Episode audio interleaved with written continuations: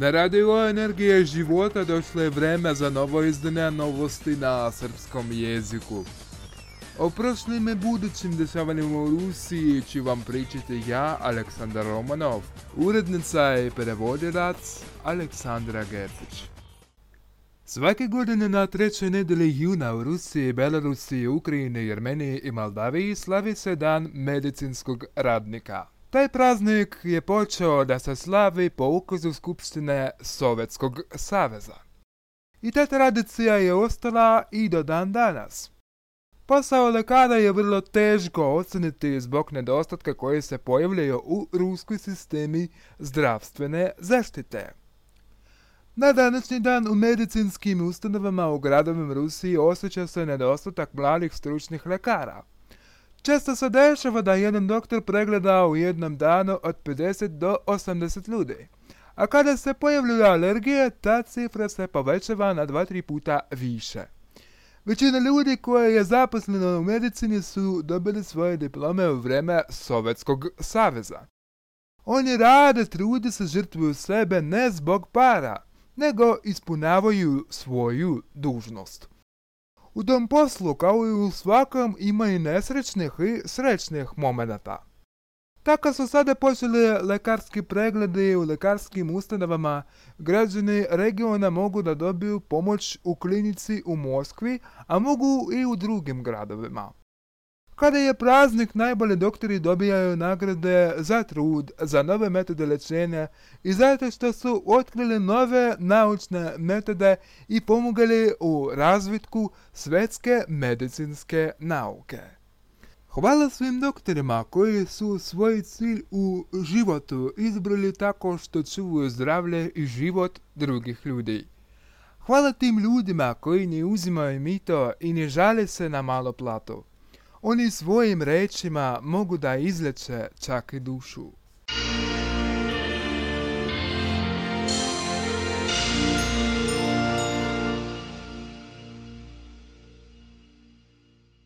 Predstavnik Donetskoj narodnoj republici Denis Pušilin je dao nekoliko izjava koje se zvučile vrlo uznemravajuće. On je rekao, situacija može da se pogorša i da dođe do trećeg svjetskog rata. Naravno, sve to je deluje na nas u režimu realnog vremena. U bilo koji moment situacija može da se pogorša i da dođe do aktivne faze, rekao je Pušilin. On je objasnio da će možda biti veliki rat. Da li ćemo uspjeti da iskoristimo mezernu šansu i da mirno rešimo konflikt, pokazat će vreme. Mi ćemo pokušati da uredimo sve što je u našoj moći, rekao je Pušilin.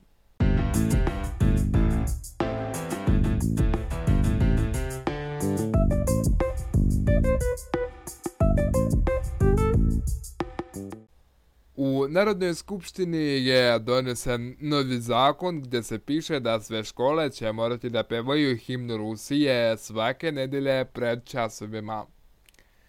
Taj zakon je donet od člana skupštine od liberalno-demokratskoj stranke Rusije Maksima Šingarkina. Zakon je napravljen na svrhu patriotskog vaspitanja budućih generacija. Šingarkin je dodao da većina učenika ne zna himnu svoje države. Neznanjem državnih simbola, a između toga i teksta državne himne ne može biti formiran patriotizam kod dece, a također i ispunjavanja građanskog služenja zemlji i zakona o zaštiti interesa Rusije, objasnio je novi zakon Šingarkin. Već su te metode pokazali dobre rezultate u Kostramskoj i Belgorodskoj oblasti, gdje se himna peva svake nedelje.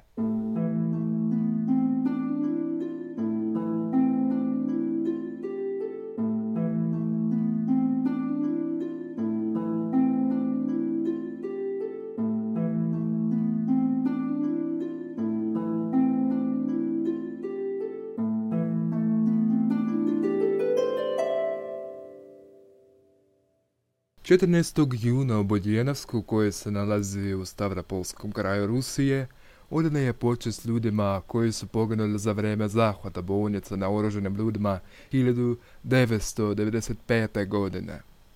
Na taj dan u gradu je prošao krsni hod. 14. juna 1995. godine grupa terorista na čelu sa Šemelem Basijevim ušli su u Bodijenevsk i zarobili više od 1500 građana. Ljude su zatvorili u bolnicu, ako nije hteo da im se počinjava, bio je rastreljan. 17. juna su ljudi pokušali da ih oslobode. Za vreme napada na zgradu uspjeli su da oslobode 61 ljudi. 19. juna su ipak uspjeli da se dogovore sa banditima da pusti zarobljene ljude. Poginulo je 129 ljudi, 415 ljudi je bilo ranjeno.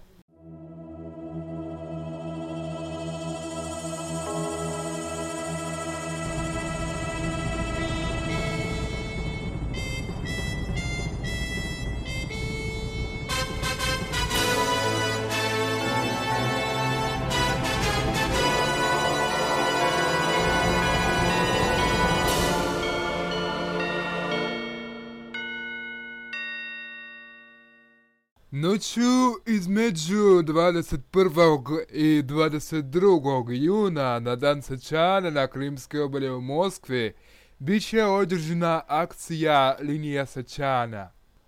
Tačno u ponoć e, će se upaliti prva sveća, posle toga učesnici akcije će paliti sveće i to će označavati svaki dan tog teškog četvrtogodišnjeg perioda. U 4 sata ujutru 22. juna je počeo drugi svjetski rat za narod Sovjetskog saveza. Tada će se čuti sa radija poruka od diktora Jurija Levitana o napadu na granici Sovjetskog saveza i o početku rata sovjetskog naroda protiv nemačko-fašističkih okupanata. Внимание! Говорит Москва. Передаем важное правительственное сообщение. Граждане и гражданки Советского Союза.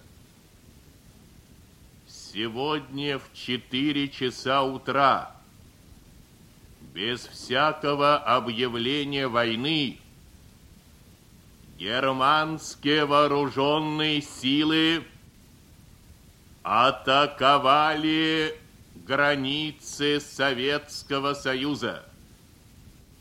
Началась Великая Отечественная война советского народа против немецко-фашистских захватчиков.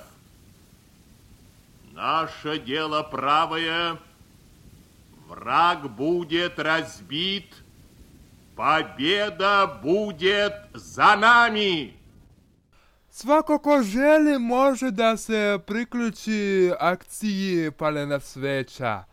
Zajedno sa građanima grada učestvovat će učesnici drugog svjetskog rata i predstavnici gradske vlasti i poznati radnici kulture i umetnosti.